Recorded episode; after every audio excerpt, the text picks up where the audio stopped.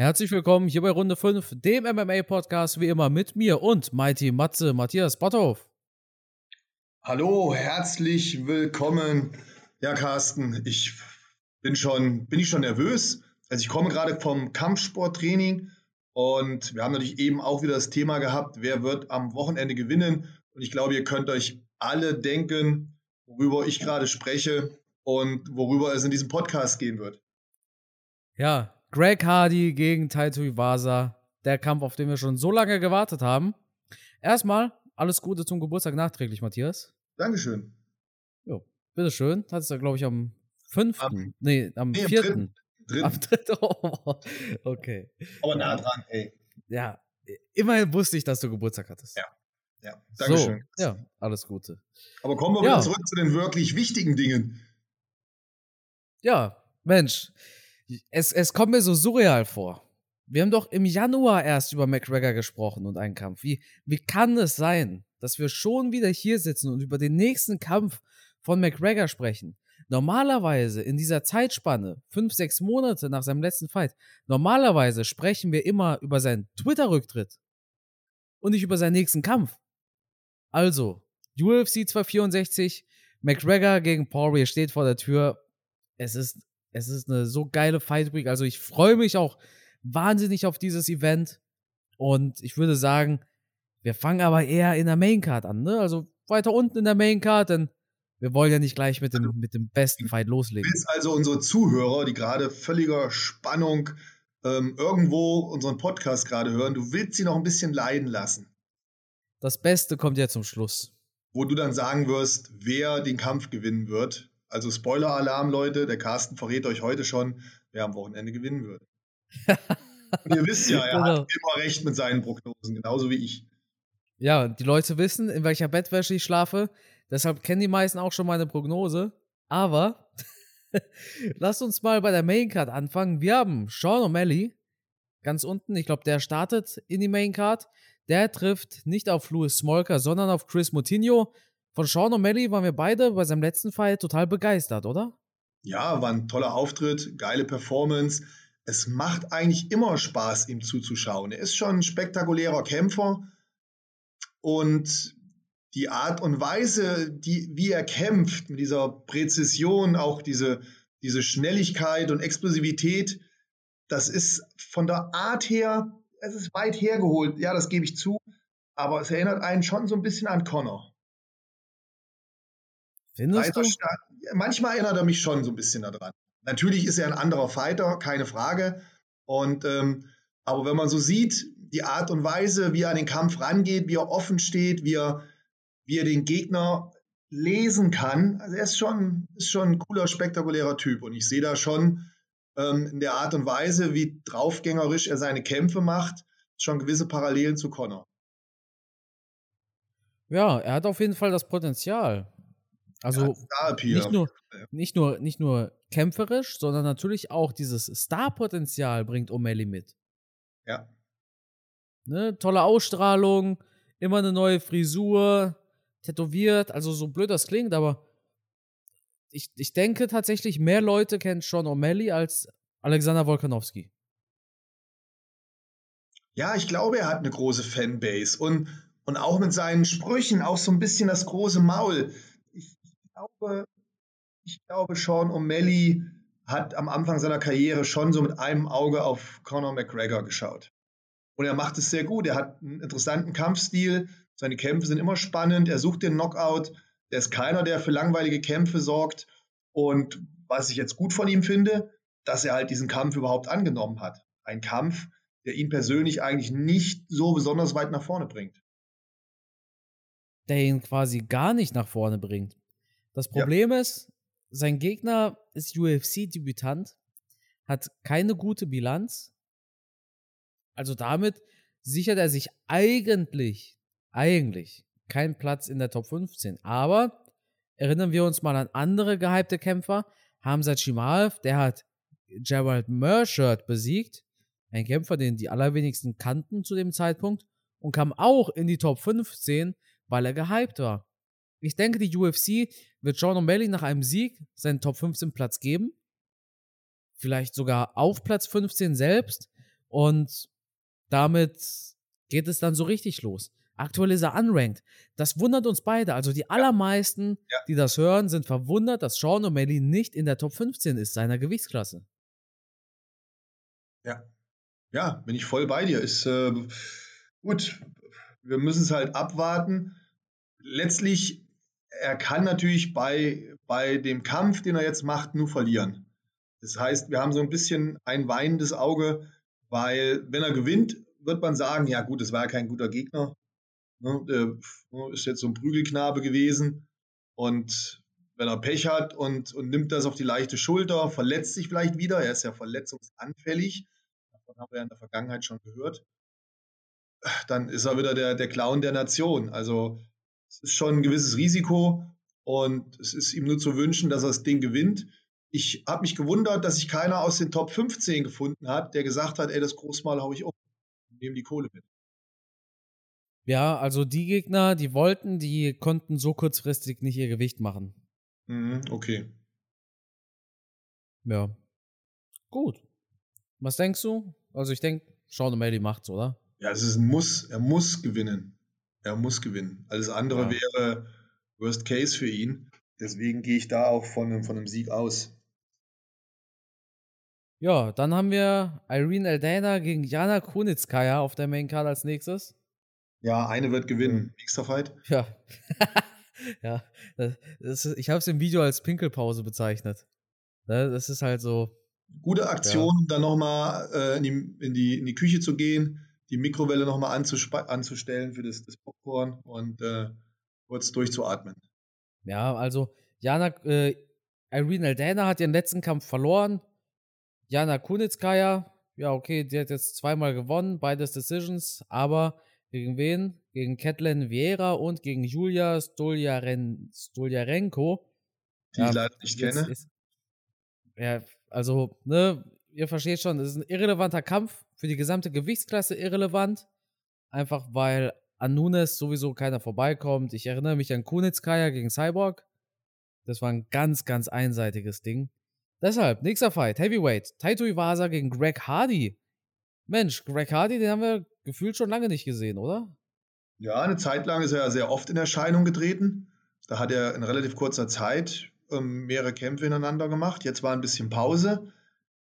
Ein sehr athletischer Typ mit viel Power, der natürlich technische Defizite hatte in der Vergangenheit, aber der auch mutig war, Kämpfe anzunehmen. Das hat er halt auch gemacht. Ja, gegen Volkov zum Beispiel. Das war nicht-. Hm? Ja, und es war auch keine schlechte Performance von Greg Hardy. Ja, das stimmt. Also Greg Hardy hat sich auch schon ein paar Dinge geleistet. Dieser, dieses Asthma-Spray nenne ich das einfach mal, zwischen den Runden. Ja. Das war dann auch ein No-Contest am Ende, glaube ich. Dann verbotene Schläge hat er welche gebracht. Also Greg Hardy ist kein unumstrittener Charakter. Auch außerhalb des Käfigs. Ihr könnt euch mal seine Wikipedia-Seite durchlesen. Der hatte da, ja, auch mit der, mit dem Start Probleme. Aber ja, kontroverser Charakter, sehr kontroverser Charakter, aber der Typ müsste eigentlich nicht kämpfen, war ein NFL-Profi, hat genug Kohle. Er will es aber einfach wissen und allzu schlecht ist er nicht. Er ist ein solider Kämpfer, gehört in das UFC Heavyweight, aber wir können ihn jetzt auch nicht mit einem Stipe vergleichen oder sowas. Genauso wie Taito Iwasa. Solider Kämpfer, hat Wumms und ja, gefühlt war es das dann auch. Ja, was soll man sagen? Die Athletik spricht für Craig Hardy, der ist explosiv, der hat Power, der ist massiv, das ist halt schon ein Berg Fleisch, so ein Typ Türsteher. Wenn der dich rammt, dann, merkst du, wo es einschlägt. Merkt man erscheint allein daran, der muss ja, um in dieser Klasse kämpfen zu können, Gewicht machen. Da kann man sich noch vorstellen, was das Box ist. Und ja, auf der anderen Seite haben wir halt einen, der auch K.O. schlagen kann. Also ich kann mir nicht vorstellen, dass das Ding über die Runden geht. Denke ich auch nicht. Und ja, da erinnerst du mich gerade, Greg Hardy war beinahe der erste Kämpfer in der Geschichte des UFC Heavyweights, der sein Gewicht verpasst. Ja. Er durfte noch ein zweites Mal einwiegen. Beim ersten Mal hat er sein Gewicht nicht geschafft. Also absolut kurios, ne? Das passt genau zu dem, was vorhin gesagt worden ist. Kontroverser Charakter, hat ja auch diesen Inhaler benutzt, Asthma-Spray. Ja. Aber, Matthias, du als Karate-Fan, als jemand, der selber ja. viel Kickboxen gemacht hat. Ich denke, auf das Co-Main-Event bist du auch sehr heiß, oder? Ey, wie Bolle, wie Bolle, wie Sau. Ich bin ein Wonderboy Thompson Groupie-Fan durch und durch. Ich sehe halt immer viele Parallelen zwischen ihm und mir. Er unterrichtet Kinder, er liebt es zu unterrichten, er wird zumindest immer so dargestellt in seinen Videos. Er hat einen YouTube-Kanal, wo er, wo er witzig rüberkommt, wo er charmant rüberkommt, wo er aber auch kompetent rüberkommt. Mr. Nice Guy, der immer wieder mit, mit guten Leistungen überzeugt hat, der tolle Kämpfe gemacht hat in der Vergangenheit gegen Tyron Woodley, der aber auch bös K.O. gegangen ist zum ersten Mal in seiner Karriere gegen was Anthony Pettis. Oh ja, mit dem Superman Punch. Hammer-Ding. Und aber auch da wieder, da muss man auch wieder sagen, ey, der hat das super weggesteckt. Ne? Hat im, im Krankenhaus noch drüber gelacht, hat gesagt, ey Leute, was ist überhaupt passiert? ich habe gar nichts mitgekriegt. Und danach dann aber wieder einen super Kampf abgeliefert. Also er ist gut zurückgekommen. Was man natürlich sagen muss, sein Kampfstil ist gefährlich, nicht unbedingt das, was man gewohnt ist in der MMA-Szene. Er steht halt sehr Kickbox-lastig, sehr Karate-lastig, erstaunlicherweise damit Erfolg, aber man kennt, erkennt ihn sofort am Kampfstil. Ich glaube, in der Vergangenheit fällt mir nur einer ein, der auch mit diesem Stil Erfolg hatte, das war Lyoto Mashida. Der hat auch mit diesem Karate-Style Kämpfe gewonnen. Der konnte das auch und ja, Wonderboy ist halt schon Ausnahmefighter. Und für mich, mir macht es einfach Spaß, ihm zuzuschauen. Ich finde, Gilbert Burns hat einen sehr, sehr starken Gegner, auch jemanden, den ich mega sympathisch und gut finde. Ähm, ja, hier werde ich auf alle Fälle traurig sein, wenn einer von beiden verliert. Wobei ich mir wünschen würde, dass ähm, Wonderboy gewinnt, weil dann wird es vielleicht nochmal zu einem Titelkampf kommen gegen ähm, Usman. Und das würde ich ihm halt einfach gönnen, vom Typen her. Ja, hat er damals auch ein Unentschieden gegen Woodley in seinem ersten Titelfight. Ein knappes Ding. Wobei ich auch wiederum denke, selbst wenn er den Kampf gegen Gilbert Burns gewinnt, gegen Usman dürfte er keine Chance haben. Nee, da, da gibt's, da gibt's äh, Wrestlefuck, wie man so schön sagt. Ja. Wobei er auch gegen Woodley gut gekämpft hat. Ich glaube, der zweite Kampf hat er dann verloren, da war er auch zwischendurch kurz vorm K.O. Aber er hat auch da eine gute Leistung abgeliefert. Ist halt die Frage, sein Kampfstil ist halt schon gefährlich und ähm, Burns schlägt halt auch eine Kelle. Da muss man aufpassen. Und wenn es auf den Boden geht, ganz klar, dann äh, ja, da sieht man natürlich kein Land mehr gegen so einen ähm, BJJ-Spezialisten. Da sind wir, glaube ich, einer Meinung. Ja, das stimmt. Burns konnte Usman ja auch annocken. Das war nicht übel von ihm. Burns hat aber auch damals den Fehler gemacht und hat Usman so viel Zeit gegeben. So, ja. so ein wahnsinnig fataler Fehler. Wonderboy hingegen, ja, der hat schon oft gezeigt, dass er einer der Besten im Stand ist. Na, ne, also auch diese Auslage, Klar, diese Karate-Stance, die kennen wir ja auch von Conor McGregor. Aber so viel mit Kicks arbeitet McGregor nicht. Ja, Wonderboy arbeitet halt auch viel über das vordere Bein. Das macht Conor nicht so intensiv, wie das ein Wonderboy macht. Bei Wonderboy sieht man auch schon mal dann Sidekicks oder andere Techniken. Ähm, ansonsten, klar, hast du vollkommen recht, er hat auch diesen breiten Stand, so wie ihn Conor damals gemacht hat. Hat auch die, die Hände schon mal ein bisschen tiefer, so wie Conor. Ähm, schlägt auch so präzise wie Connor. Also ja, es sind durchaus Parallelen zu erkennen. Ähm, ja, einfach, einfach ein interessanter, spannender Kampfstil, der, der halt sofort auffällt, oder?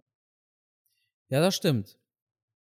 Ich denke, kompletter ist tatsächlich Gilbert Burns. Ja. Ich denke einfach, dass Burns ein wahnsinnig gutes Ground Game hat.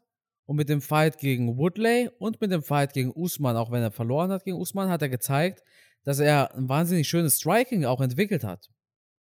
Burns wurde von diesem ja, Brazilian Jiu-Jitsu-Kämpfer, der auf dem Boden sehr viel kann, auch zu dem, der Wumms hinter den Fäusten hat, vor dem man auch Respekt hat, wenn man seine Faust angeflogen sieht. Und deshalb, ich kann mir vorstellen, ich meine, Anthony Pettis konnte Wonderboy ausnocken. Das war einer der letzten Siege von Anthony Pettis in der UFC. Und bei der PFL, da startet Pettis gar nicht durch. Hast du es gesehen? Ich habe es nicht gesehen, ich habe es nur gehört. Ja. ja, ja, ich auch. Aber ich meinte, Pettis hatte ja wieder verloren bei der PFL, ne? Und ähm, also wenn man, wenn man von Pettis ausgenockt wird, dann kann man auch von Gilbert Burns ausgenockt werden. Definitiv. Ne? Und da mache ich mir Sorgen. Aber seine Präzision, also das von Wonderboy, seine Präzision, sein Timing, sein Striking allgemein, er ist wie ein, wie ein Scharfschütze. Ja. Wie ein Scharfschütze, der diesen, diesen finalen Kopfschuss ansetzt. Ja, da Also- haben wir wieder, Entschuldigung, dass ich ins Wort falle, aber da haben wir wieder diese Parallele zu Connor, ne, der natürlich auch dieses präzise Striking hat, dieses gute Timing. Ja, Und das, das sieht man halt, ja, das sieht man in der Form bei, bei Wonderboy halt auch. Ne? Äh, er. Aber er geht auch ein hohes Risiko ein. Er hat auch die Deckung oft sehr niedrig. Er, da habe ich halt immer Angst, dass über die Jahre vielleicht die, die Schnelligkeit doch ein bisschen nachlässt, vielleicht die Reflexe ein bisschen nachlassen oder die Reaktion viel mehr.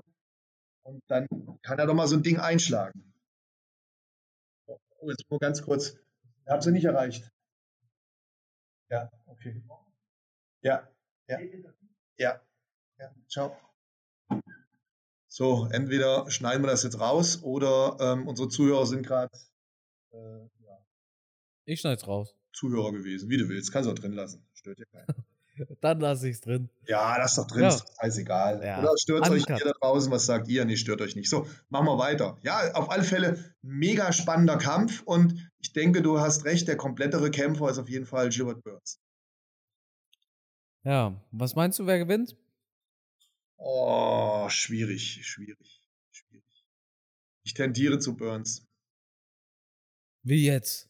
Ja, ich weiß, ich bin Wonderboy-Fan. Ja, auch wenn ich nicht in seiner Bettwäsche schlafe, bin ich ein Riesenfan, aber ich denke, Burns gewinnt das Ding. Ja, Mist. Ich habe jetzt so fest damit gerechnet, dass du Steven Thompson sagst. Ne? Ich, ich denke auch, dass Burns gewinnt, aber aus Prinzip sage ich jetzt, Wonderboy macht's. Ja, mein, Wenn Herz, mein Herz wünscht sich Wonderboy, aber wenn man alle Komponenten sieht, dann bleibt einem fast nichts anderes übrig, als zu sagen, Wonderboy ist Außenseiter und, und Burns muss das Ding gewinnen. Ja. Burns kommt ja erst von einem Titelfight und er hat nicht schlecht abgeliefert gegen Usman. Er hat halt diesen, diesen großen Fehler gemacht. Ne? Der, der hat ihm wirklich beinahe schon seinen Sieg gekostet. Dass er der Usman annockt und dann, dann liegt er da gemütlich auf dem Boden. Keine Ahnung, halt wie man so einen. Fehler machen kann. Keine Ahnung. Ja. Aber von außen sieht man es halt immer anders. Das, ne, Wir, wir hatten ja so eine ähnliche Situation auch bei Nate. ja, genauso katastrophal. Wo du Dass denkst, er nicht, nicht erkannt hat, was Sache ist. Ja, komisch. äh, Aber wie gesagt, von außen ist es vielleicht immer einfach gesagt. Wenn man dann im Kampf drin ist, ist man so im Tunnel, dass man es vielleicht einfach nicht, nicht wahrnimmt. Ich habe das ja bei mir auch oft. Ich habe auch oft Kämpfe von mir auf, auf Video dann später gesehen und dachte mir, Alter, was hast du da für eine Scheiße gemacht? Warum hast du das nicht gemacht? Warum hast du das nicht gemacht? Ja. Die ärgern sich vielleicht noch mehr drüber, als wir uns jetzt darüber ärgern. Da Ja, das auf jeden Fall. Das auf jeden Fall. Matthias. Was meinst du? Bist du bereit? genau, jetzt füge ich so Trommelwirbel-Sounds hinzu. Nee, Main Event. Conor McGregor gegen Dustin Poirier 3. Also allein, dass wir, dass wir so kurz davor sind, diesen Kampf zu sehen und wir jetzt in diesem Podcast darüber sprechen, das bereitet mir einfach ein Grinsen auf mein Gesicht. Es, also, man weiß ja gar nicht, wo man anfangen soll. Ne? Die beiden haben vor paar Jahren gegeneinander gekämpft. Damals konnte Conor McGregor das in Poirier ausnocken. Dann haben die beiden im Januar nochmal gegeneinander gekämpft. Diesmal wurde McGregor von Poirier ausgenockt. Und jetzt sehen wir den dritten Fight. Es steht 1 zu 1. Poirier sah nicht schlecht aus im Januar. Poirier mit dem viel besseren Gameplan, und zwar den Calf Kicks. Die kann er jetzt auf diese Art und Weise nicht mehr einsetzen. Poirier braucht eine Alternative. Diese Alternative ist in meinen Augen das Ring. Conor McGregor, der hat jetzt selber drauf, diese Calf Kicks. Der kann sie selber einsetzen und das weiß Poirier auch. Poirier hat gesagt, er rechnet damit, dass McGregor diesmal auch mit Calf Kicks ankommen wird. Conor McGregor ist in meinen Augen der bessere Striker. Dustin Poirier war viel aktiver, hat die letzten Jahre gegen die Besten gekämpft, während Conor McGregor auf seiner Yacht seine Eier baumeln lassen hat. Ich weiß nicht, Matthias. Ich weiß einfach nicht. Also erstmal muss man sagen, die Ausgangssituation könnte ja nicht spannender sein. 1-1, beide durch Knockout gewonnen bzw. verloren, wie auch immer. Also allein das fesselt einen ja schon an den Bildschirm. Und ich wage vorauszusagen, dass wir hier eine Rekordsumme wieder an Einschaltquote haben werden, oder? Meinst du mehr als McGregor gegen Khabib? Könnte ich mir vorstellen, ja. Boah, das wäre krass. Ich meine, klar. Bei uns, uns fehlen natürlich hier die Zuschauer aus dem, aus dem, sagen wir mal salopp gesagt, russischen Raum. Ja, das stimmt. Khabib hat ja eine andere Fanbase, könnte man nochmal sagen. Ja, das stimmt. Eine andere Bevölkerungsgruppe, die halt unheimlich hinter ihm steht. Ja. Fehlt natürlich hier jetzt ein bisschen. Hier haben wir halt das kleine Irland, könnte man sagen. Und Amerika, USA als Fanbase. Ja, wobei Khabib, man muss. Bei Khabib haben wir halt wirklich ja, ganz Russland und diese ganze, ähm, äh, ganze Ecke da drüben, wo er herkommt, das, die, die feiern ihn ja da. Ähm, da prallen dann nochmal sozusagen zwei Welten aufeinander. Ja, klar, aber du musst verstehen, die äh, Russen in Russland und Dagestan und Co., die kaufen ja nicht in den USA den Pay-Per-View. Ne? Die sehen das dort im Fernsehen, hat da ja, auch Millionen, auch, ja. Millionen, ja. Millionen okay. Zuschauer. Das wird ja nicht mit einberechnet. Ja. Ne? Aber die Zahlen werden hoch sein. Höher als im Januar. Weil natürlich viele Leute jetzt einschalten, um zu sehen, Conor McGregor, dieser Superstar, der hat kassiert, der wurde ausgenockt. Wie schlägt er sich ein halbes Jahr später gegen genau denselben Typen? Und genau das, das ist ja auch. Mir geht's nicht besser. Ja, absolut. Das ist doch das Ding ist spannender. Das Ding ist spannend. Genau, das Ding ist spannender als der zweite Kampf. Ja, definitiv. Wo gleich der ein oder andere nicht eingeschaltet hat, weil er gesagt hat, naja, Connor hat ihn beim ersten Mal K.O. geschlagen, der schlägt ihn beim zweiten Mal auch K.O. Ja, ja, und Poirier, der hat ja auch gegen Khabib verloren und so. Genau, und genau, ist ja nicht jeder so in der Materie drin, wie, wie unsere Zuhörer jetzt. So, es gibt ja ganz ja. viele, die nur oberflächlich schauen und dann aber einschalten, wenn Connor kämpft. Ansonsten vielleicht nicht so MMA verfolgen und die denken sich, na gut, beim ersten Kampf gewonnen, den zweiten gewinnt er auch, ist nicht so spannend. Aber jetzt, jetzt haben wir eine Konstellation. Also normalerweise müsste das Ding einschlagen am Wochenende wie eine Bombe. Ja, zumal man auch verstehen muss, im Januar haben wahrscheinlich einige gesagt, also wir reden jetzt von diesen Casuals, ne, von diesen, ja. die, die im Endeffekt diese Rekorde überhaupt brechen. Ne? Die UFC bricht keine Pay-Per-View-Rekorde mit Hardcore-Fans. Die kaufen sowieso. Aber die Casual-Fans, die haben im Januar wahrscheinlich nicht mal gewusst, wer Poirier ist. Und wer ist Poirier jetzt? Der Typ, der McGregor ausgenockt hat. Für diese Casual-Fans, ne? Und genau das macht das Ganze nochmal einen Ticken spannender. Also, es ist halt, es ist schwierig. Ich nehme ungern diesen ersten Kampf als Referenz, weil das schon so ewig her ist. Aber der zweite Kampf hat sehr gut gezeigt, wie es auch diesmal aussehen könnte. Ne, also, ich rechne mit Ring. Poirier hat McGregor in der ersten Runde zu Boden gebracht. Ich denke, das wird jetzt wieder der Fall sein. Poirier wird ringen wollen. Er kann diese Calf-Kicks nicht mehr einsetzen. Der wird ringen.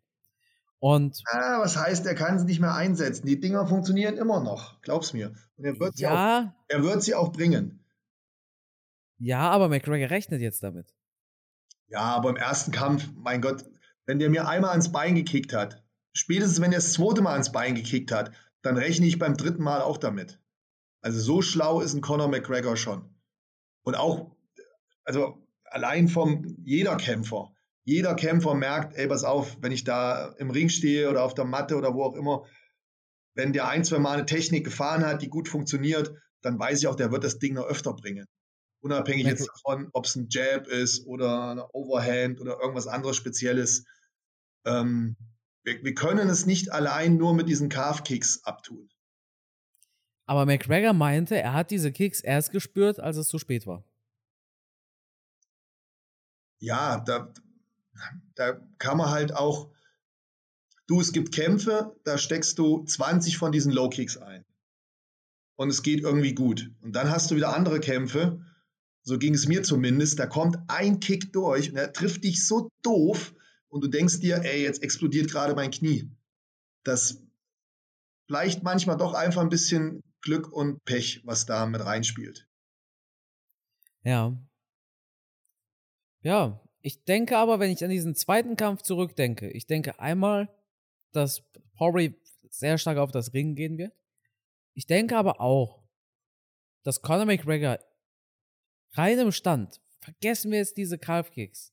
Ja, die haben das in Poirier zum Sieg gebracht und deshalb war Poirier auch der Bessere. Aber rein davon, wer schneller war, wer besser ausweichen konnte, wer besser getroffen hat, habe ich McGregor vorne gesehen. Also McGregor sah für mich besser mag, aus als Poirier. Mag sein, aber Leute unterschätzt, unterschätzt das Boxen von Dustin nicht. Das haben wir schon gegen viele Kämpfer gesehen, wie gut er boxen kann. Unter anderem auch gegen Holloway. Ja, gar keine Frage. Das nimmt sich nicht viel. Das nimmt sich nicht viel. Ja, leichte Vorteile bei Connor, stimme ich dir zu, was das Boxen betrifft. Dafür wiederum vielleicht leichte Vorteile am Boden für Dustin, wobei wir, glaube ich, da auch Connor schon so ein bisschen unterschätzen. Seine Takedown-Defense ist eigentlich gar nicht so schlecht und ich glaube, wir tun ihm da Unrecht, wenn wir mal sagen, er ist jetzt schlecht am Boden. Er hat auch gegen Khabib eigentlich gute Momente gehabt am Boden in der Verteidigung, als er noch bei Kräften war, noch frisch war. Ja, ja. Das darf man absolut. auch nicht vergessen. Und ähm, natürlich wird man immer einen Kämpfer in irgendeine Ecke stellen, wenn er mit speziellen Dingen überzeugt hat. Aber ein Conor McGregor wäre nicht so weit und so weit vorne, wenn er jetzt keine Takedown-Defense hätte oder wenn er wirklich so leicht mit, mit Ringen und allem zu besiegen wäre. Und nicht jeder ist natürlich auch so ein, so ein Spezialist wie Khabib, der halt wirklich jeden zu Boden kommt. Ja, absolut. Also Dustin muss auch hier erstmal es schaffen, Connor zu Boden zu bringen. Natürlich kann er das, er hat das Potenzial, aber das eröffnet natürlich auch für Connor wieder Konterchancen. Ja, und darin ist McGregor sehr gut. Genau, da bin ich mal gespannt, wie das ausgeht. Ne, weil Connor ist ja auch wiederum nicht blöd. Er wird ja wissen, dass Dustin das im Repertoire hat. Und er wird wissen, pass auf, mein Striking war nicht schlecht im zweiten Kampf. Ich habe auch meine Treffer gelandet, auch harte Treffer. Das hätte halt auch anders ausgehen können, davon abgesehen. Die Linke hat schon ein, zwei Mal eingeschlagen, so ist nicht. Und dann ist es ein schmaler Grad zwischen ich bleibe stehen und ich falle vielleicht um. Das heißt, auch wenn, wenn Dustin die Angriffe starten will und will Takedowns probieren, in dem Moment vernachlässigt man natürlich immer wieder ein klein bisschen sein Striking. Das eröffnet Connor auch wieder Möglichkeiten, ihn gut auszukontern. Ähm, also es wird eine ganz spannende Sache. Es sind zwei absolute Top-Kämpfer und es werden am Ende, glaube ich, Kleinigkeiten sein, die über Sieg oder Niederlage entscheiden.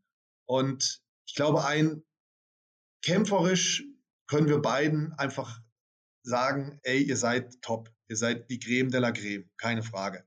Auch wenn der eine vielleicht hier oder da seine Stärken oder Schwächen hat. Da kann man lange drüber diskutieren, wer der bessere Boxer ist, wer die besseren Kicks hat und so weiter und so fort. Ich glaube, das größte Manko, mit dem Connor jetzt zu kämpfen hat, ist die, die Strategie und seine mentale Überlegenheit. Das war, glaube ich, früher noch ein Faktor, der extrem gut bei ihm war, wo er allen anderen überlegen war. Und diese mentale Stärke, dieses Angsteinflößende, das hat er jetzt, glaube ich, verloren durch die Niederlagen, die er in der Vergangenheit hatte. Der Mythos des Unbesiegbaren, der ist dahin, den gibt es nicht mehr. Die Gegner haben nicht mehr so viel Angst vor Connor. Und ich, ich denke da immer zurück, ich habe das früher auch so beobachten können bei Mike Tyson zum Beispiel. Wenn die Leute mit Mike Tyson in den Ring gegangen sind, dann waren die ja teilweise schon äh, voller Angst und Stache und, und diese, diese, diese Dominanz, die Mike Tyson ausgestrahlt hat. Obwohl er oftmals vor dem Kampf in der Kabine geheult hat, aber das ist eine andere Geschichte. Aber im, im Ring selber hat er dieses, diesen Mythos ausgestrahlt, dieses Unzerstörbare und auch bei den Pressekonferenzen schon, dieses Dominante und ich knock den aus und alles das ist jetzt eine Sache, die haben wir halt bei Connor nicht mehr. Und wir hatten ja auch schon beim letzten Dustin-Kampf relativ wenig psychische Kriegsführung gegen Dustin. Connor kam eigentlich sehr freundlich, sehr nice guy-mäßig rüber, oder? Ja klar, die lagen sich da ja auf der Pressekonferenz in den Armen. McGregor hält Porris, Grillsoße in die Luft. Ja. Also das war, das, da waren die alle sehr freundlich. Ich denke, das wird auf der Pressekonferenz. Wie siehst du das? Siehst du das nicht auch als damalige Stärke von Connor? Dass er schon im Gegner praktisch drin war, den schon vorher zermürbt hat, wie zum Beispiel ein Jose Aldo? Ja, viele sagen ja auch, er hat gegen Jose Aldo vor dem Kampf schon gewonnen. Er hat diesen Kampf quasi gar nicht im Oktagon entschieden. Sondern auf den Pressekonferenzen mit dem Trash Talk, hinter den Kulissen und so weiter und so fort. Ne? Diese Ausstrahlung, diese Ausstrahlung des unbesiegbaren irischen Kriegers, der so selbstbewusst, so dominant in den Kampf reingeht. Wenn, wenn du das siehst in den Kämpfen, ich habe natürlich jetzt im Vorfeld wieder ein bisschen Connor geguckt und habe auch Dustin geguckt, wenn du das siehst, diese Aura, wenn Connor da reinkommt, da, und dann guckst du mal die Gegner an, dann waren die schon so ein bisschen am Schlucken. So, da kommt jetzt Connor. Ja, da, und das Ding, das ist natürlich irgendwann so ein bisschen verloren gegangen. Und natürlich wird es dann immer schwieriger, dieses, dieses angsteinflößende Image beizubehalten. Ich glaube, das ist jetzt weg. Und jetzt musst du halt wieder einzig und allein mit deinen kämpferischen Fähigkeiten überzeugen. Und diese mentale Stärke oder Überlegenheit, die er vorher hatte, die ist halt jetzt so ein klein bisschen weggebrochen. Also eine Stärke, die Connor vorher hatte, die eine Waffe, die er vorher hatte, die ist ihm jetzt so ein klein bisschen genommen worden. Ich glaube nicht, dass irgendeiner jetzt noch Angst hat vor Connor oder mehr Respekt hat vor Connor, sondern dass jetzt jeder gesehen hat, er ist am Boden zu besiegen, er ist imstand zu besiegen, er hat seine Schwächen, er ist satt, er ist nicht mehr so brutal, er ist nicht mehr so heiß, er ist nicht mehr so giftig. Connor ist besiegbar. Da ist er halt ja. schon so ein bisschen gesunken jetzt. Es macht es halt für ihn einfach nochmal schwieriger, finde ich. Auf ihm lastet jetzt auch viel mehr Druck. Absolut, ja. Kommt noch hinzu. Denn, genau. denn das Ding, aus, aus der Sicht der Fans, muss er dieses Ding machen. Im Endeffekt bleibt er nach wie vor die größte Nummer der UFC. Aber wünschenswert wäre es natürlich, wenn er gewinnt. Und ich habe da noch zwei große Fragen. Punkt 1, wie ist McGregors Ausdauer?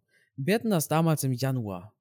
McGregor sah in der zweiten Runde bei manchen Aktionen relativ langsam aus. Ich erinnere mich dann an, an einen Kick von McGregor, der kam relativ langsam. Natürlich, sein Bein war ja auch angeschlagen. Aber der letzte Kampf von McGregor, der länger als zwei Runden ging, war der Fight gegen Khabib.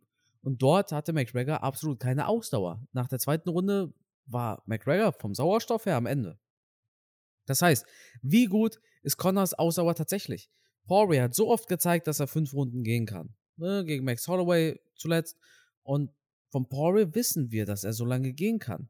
McGregors letzter Fight, wo er wirklich fünf Runden gehen konnte, war dieses Rematch gegen Nate Diaz. Und das ist schon fünf Jahre her. Er sah gegen Floyd Mayweather nicht gut aus auf die Distanz. Er sah gegen Khabib nicht gut aus auf die Distanz. Und die große Frage, Frage Nummer zwei, und das wird in meiner, ich, ich habe noch nirgends gelesen, dass das irgendwo besprochen wird, aber wie gut ist Conor McGregors Kinn wirklich? Er wurde von Khabib gedroppt, er wurde von Nate Diaz angenockt, er wurde von Floyd Mayweather angenockt und er wurde von Dustin Poirier ausgenockt. McGregor hat nicht dieses brutale Überkinn. Ne? McGregor kann ausgenockt und angenockt werden. Und Dustin Poirier bringt da noch ein bisschen mehr Druck mit als Nate. Nate konnte McGregor annocken. McGregor war auf wackeligen Beinen, aber Nate ging da nicht so mit so viel Druck hinterher, wie es ein Poirier machen würde. Und das ist die Frage, die ich mir stelle. Es wird zu selten darüber geredet, dass Conor McGregor gar nicht mal ein so gutes Kinn hat. Ne, ich denke da auch oft an diese Overhand von Trabib. Oder den Knockout von Poirier. Also, das, das wird total unterschätzt. So viel kann McGregor auch gar nicht mehr einstecken, glaube ich. Mhm, würde ich auch gern was zu sagen. Also Punkt 1 bezüglich der, der Kondition, Schrägstrich Ausdauer, sind ja zwei unterschiedliche Sachen, aber wollen wir da nicht weiter drauf eingehen, sondern sprechen wir einfach darüber, wie er über die Distanz kämpfen kann. Du hast immer zwei Arten von Kämpfern. Möchte ich jetzt einfach mal so in den Raum schmeißen. Die einen, die sehr schnell und explosiv arbeiten können und die anderen, die eher über die Quantität arbeiten, über die Ausdauer. Und das ist auch oftmals ein muskuläres Ding, ein körperliches Ding, vielleicht natürlich auch trainingsbedingt so eine Sache. Aber gerade bei den Kämpfern, die sehr explosiv arbeiten, hast du oftmals das Gefühl, denen fehlt dafür hinten raus die Energie. Das kann zum einen auch daran liegen, dass natürlich dieses explosive Arbeiten, dieses schnelle Arbeiten, dieses maximale Kontern, explodieren, schnell arbeiten, das kostet auch extrem viel Energie. Während so ein Nate Diaz ja eher so ein bisschen slappy, schlappi in den Kampf reingeht, nicht so explosiv arbeitet, zwar schon präzise arbeitet, aber man immer so das Gefühl hat vom Kampfstil her, der macht so ein bisschen lasch, so, so, ne? Da fehlt so die Explosivität, da fehlt die Härte, aber der geht das Ding halt über Runden. Und trotzdem, obwohl ein Diaz nicht die Schlaghärte hat, nicht die Explosivität hat, nicht so brutal dynamisch arbeitet wie ein Connor, hat er es geschafft, Connor anzunocken. Und auch in Leon Edwards. Bei beiden muss man dahinter fragen, wie gut ist das Kinn wirklich? Bei Dustin haben wir auch jemanden, der, der eigentlich auch nicht der Typ ist, der mit einem Schlag einen umhaut. Die Kämpfe, die ich mir gestern angeschaut habe, da hat er zwar klar Gegner ausgenockt, aber das waren meistens auch Schlagserien, die er gemacht hat. Wirkliche Serien, wo er am Mann dran geblieben ist. Bam, bam, bam, vier, fünf, sechs Schläge nachgesetzt. Und Dustin ist auch jemand, der viel Ausdauer mitbringt, dem ich eher zutraue, über die Runden zu gehen und dem ich eher zutraue, hinten raus noch mehr Energie zu haben. Connor, sein Kampfstil, Connor, sein Körper ist nicht darauf ausgelegt, einfach über längere Zeit zu kämpfen. So sehe ich es. Und Fira Sahabi, ach so. Bezüglich dem Kinn, da gebe ich dir recht. Ich, ich möchte behaupten, er hat auch nicht das stabilste Kinn. Er ist verwundbar am Kinn. Das, äh, aber das ist halt eine Sache, die kann man nicht trainieren. Das ist, wie es ist. Ja, da kann Kämpfer nichts dafür, das stimmt. Ähm, noch etwas zu dieser Sache mit der Ausdauer. Vierer Sahabi hatte mal darüber gesprochen. Der hatte erklärt, warum McGregor keine gute Ausdauer hat. Das hat scheinbar was mit den Muskelfasern zu tun. Richtig. Die genau, einen ziehen das. sich kurz ja. zusammen, die anderen ziehen sich lang zusammen, irgendwie so eine Art. Und weil bei McGregor sie sich sehr schnell zusammenziehen, glaube ich, und dann ruckartig gelöst werden, brauchen sie mehr Sauerstoff. Irgendwie sowas in der Art. Also, googelt mal Firas Sahabi, äh, McGregor Condition oder sowas, da findet man was auf YouTube. Der hat da sehr ausführlich erklärt, warum Conor McGregor und viele andere Kämpfer, die so in der Art kämpfen wie McGregor, nicht die beste Ausdauer haben. Das hat auch etwas mit der Genetik zu tun, wie dein ja, Körper eben strukturiert ja, ist. Bin ich, bin ich vollkommen der gleichen Meinung. Das, es gibt einfach Typen, die sind für Ausdauersport besser geeignet und dann gibt es halt andere, die haben halt diese Explosivität, können schneller werden, haben diese Schnellkraft, haben diese Explosivität. Da gibt es einfach Körperunterschiede. Und damals in der, in der DDR, da sind ja die Sportler explizit danach ausgesucht worden. Dann hat man ja im Vorfeld geguckt, wer bringt was mit und in welche Sportart stecken wir den dann. Also in der DDR hat man da, glaube ich, schon richtig intensiv nach ausgebildet und sich die Sportler ausgeguckt, wer für was besser geeignet ist. Ja, das stimmt. Ja, schwieriges Thema. Ne? Also ich sehe Poirier in der Ausdauer vorne. Aber ja. McGregor, McGregor kann Poirier ausnocken. Also Poirier hatte selber gesagt, nach diesem zweiten Fight, es gab eine Szene, wäre McGregor hinterhergegangen, er hätte ihn gefinisht. Ne? Ja, das war eine Linke, die echt brutal eingeschlagen hat. Kann ich mir auch noch gut dran erinnern. Habe ich gerade gestern Abend nochmal geschaut. Das war schon ein Ding, wo ich mir dachte, boah, das hätte knapp, das, das Tick härter, dann hätte er ein Knockout sein können. Das hat richtig ja. geschnippert. Der Zeitlupe hast du gesehen, wie Dustin da durchgeschüttelt wurde. Da hat Dustin aber wiederum ein sehr gutes Kinn bewiesen. Ja, das stimmt. Und er hat sich auch nicht anmerken lassen. Ja, ja. Matthias, deine Prognose? Dustin gewinnt. Boah, ich muss mir einen neuen Podcast-Partner suchen. Dustin gewinnt durch K.O. in der vierten Runde. In der vierten? Ja. Also, meine Mystic-Kampfgeist-Prognose. Wenn ich jetzt meine Augen schließe, dann sehe ich einen Conor McGregor in der ersten Runde, der einen Kick macht. Der wird Dustin annocken. Aber die Uhr rettet Dustin Poirier in die zweite Runde. Oh. Okay, wie geht's und, weiter? Und dann startet die zweite Runde. Es gibt ein Hin und Her.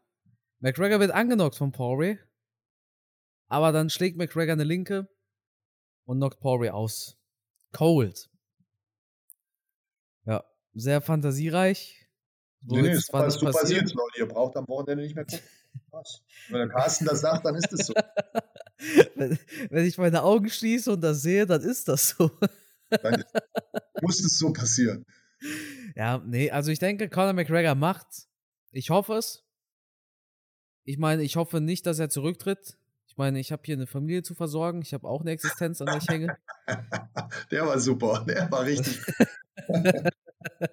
Sehr schön, Carsten. Deshalb, ich denke, ich denke, McGregor gewinnt, aber ich unterschätze Poirier nicht. Poirier hat McGregor ausgenockt, deshalb würde es mich nicht überraschen, wenn Poirier das auch macht. Na, Leute, sind wir, sind wir mal ehrlich, ja. Wer jetzt meint, er könnte den Ausgang dieses Kampfes voraussagen, der muss eine Glaskugel haben. Anders geht's nicht. Und das, da gibt es jetzt die ganzen Spezialisten und alle werden erzählen und dann natürlich, mein 50% Gewinnchance habt ihr, wenn er sagt, der eine oder andere gewinnt. Aber jeder, jeder, der ein bisschen Kampfsportverstand hat, weiß ganz genau, man kann die Nummer nicht voraussagen. Ja. Und das ist ja das Geile daran. Wir können es nicht voraussagen. Deswegen sind wir ja so gespannt drauf. Deswegen werde ich ja in der Nacht von Samstag auf Sonntag wieder unter Adrenalin stehen, weil wir nicht wissen, was passiert. Wir können es nicht wissen, wir wissen es nicht.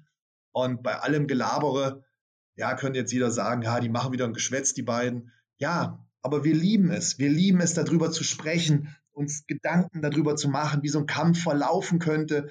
Das macht mir einfach Spaß, darüber zu reden. Ich nehme das für mich überhaupt nicht in Anspruch, dass alles, was ich sage, richtig ist. Um Gottes Willen. Definitiv nicht. Aber es macht uns einfach Spaß, darüber zu reden. Es ist unsere Leidenschaft. Und diese Freude kann uns auch keiner nehmen. Deswegen reden wir darüber. Und es ist so spannend, so verschiedene Sachen sich zurechtzumachen im Kopf, dann den Kampf zu sehen und dann danach darüber zu sprechen, wo hat man Recht gehabt und wo hat man Unrecht gehabt. Das ist einfach das Schöne am Kampfsport und vor allem dann, wenn zwei Kämpfer auf Augenhöhe gegeneinander antreten, dann ähm, ja ist die Spannung einfach boah zum Explosieren und das ist das Geile. Also nehmt es uns nicht für übel, wenn wir hier Sachen gesagt haben, die falsch sind die emotional waren oder wie auch immer. Aber das ist einfach die Liebe zu diesem Sport und genau so muss das sein. Man muss, man muss daneben liegen. Man muss falsche Prognosen abgeben, damit man am Wochenende wieder sagen kann, Alter, da hätte ich nie mit gerechnet. Was ein geiles Ding, oder Carsten? Ja, absolut. Ich meine, genau das macht das Ganze ja spannend. Wenn wir wüssten, wie der Kampf abläuft, ja, warum sollten wir dann noch einschalten? Das wäre nichts. Das wäre wär langweilig. Ne? Deshalb, genau weil wir nicht wissen, wie es ausgehen wird, genau deshalb werden wir ja wahrscheinlich beide ganz hibbelig sein mit einem Puls von über 100 und ja, also, also ich freue mich. Ne? Samstag auf Sonntag, 4 Uhr, ja, ich, ja, McGregor. Das wird brutal. Und es ist einfach geil. Ich finde es einfach super. Ich, wie gesagt, vorhin im Kampfsporttraining haben wir auch alle darüber gesprochen. Jeder hat seine Meinung gehabt, jeder hat was mit eingebracht und es macht einfach so viel Freude, darüber zu sprechen und dann diesen Kampfabend beziehungsweise Nacht oder Morgen oder wie auch immer zu erleben, dann danach wieder darüber zu sprechen, diese Überraschung zu haben und das, das, ist einfach, ja, das ist einfach das, was uns Freude macht und ich hoffe, dass, dass ihr da draußen, die den Podcast hört, dass ihr genauso viel Freude habt, da mitzudenken und zu sagen, ja, da bin ich der gleichen Meinung und nee, da redet er jetzt Quatsch, das sehe ich anders und so. Das ist halt richtig schön. Und so muss es auch sein. Ich meine, die schönsten Podcasts, die ich mit Carsten habe, sind aber die, wo wir unterschiedlicher Meinung haben oder sind, weil da kann man halt richtig schön diskutieren. Und ich hoffe halt, dass ihr da draußen auch mal unterschiedlicher Meinung seid, aber dass ihr einfach Freude daran habt, mit uns darüber zu sprechen, beziehungsweise ihr müsst zuhören, wir sprechen. Aber dass es euch einfach Spaß macht, mal zu hören, was wir so von uns geben und wie wir das alles miterleben. Und genauso geil wird dann nächste Woche der Podcast, wenn wir darüber reden, wie der Kampf ausgegangen ist. So sieht's aus, Matthias. Ich würde sagen, ja, das war eigentlich schon ein gutes Schlusswort. Stimmt, stimmt. Dementsprechend, ja, Leute, Samstag auf Sonntag geht's los. Conor McGregor versus Dustin Poirier. Nächsten Dienstag gibt es die Nachbesprechung. Und dann entlassen wir euch in das kommende Fight-Wochenende. Viel Spaß. Das war's mit dieser Episode. Ciao. Haben wir das letzte Wort immer ich? Ja, aber diesmal, das war ja dein Schlusswort. Ach so, das war mein Schlusswort. Hey ja, Leute, freut euch aufs Wochenende. Connor kämpft. Viel Spaß. Genießt den Fight und bleibt gesund. Bis nächste Woche.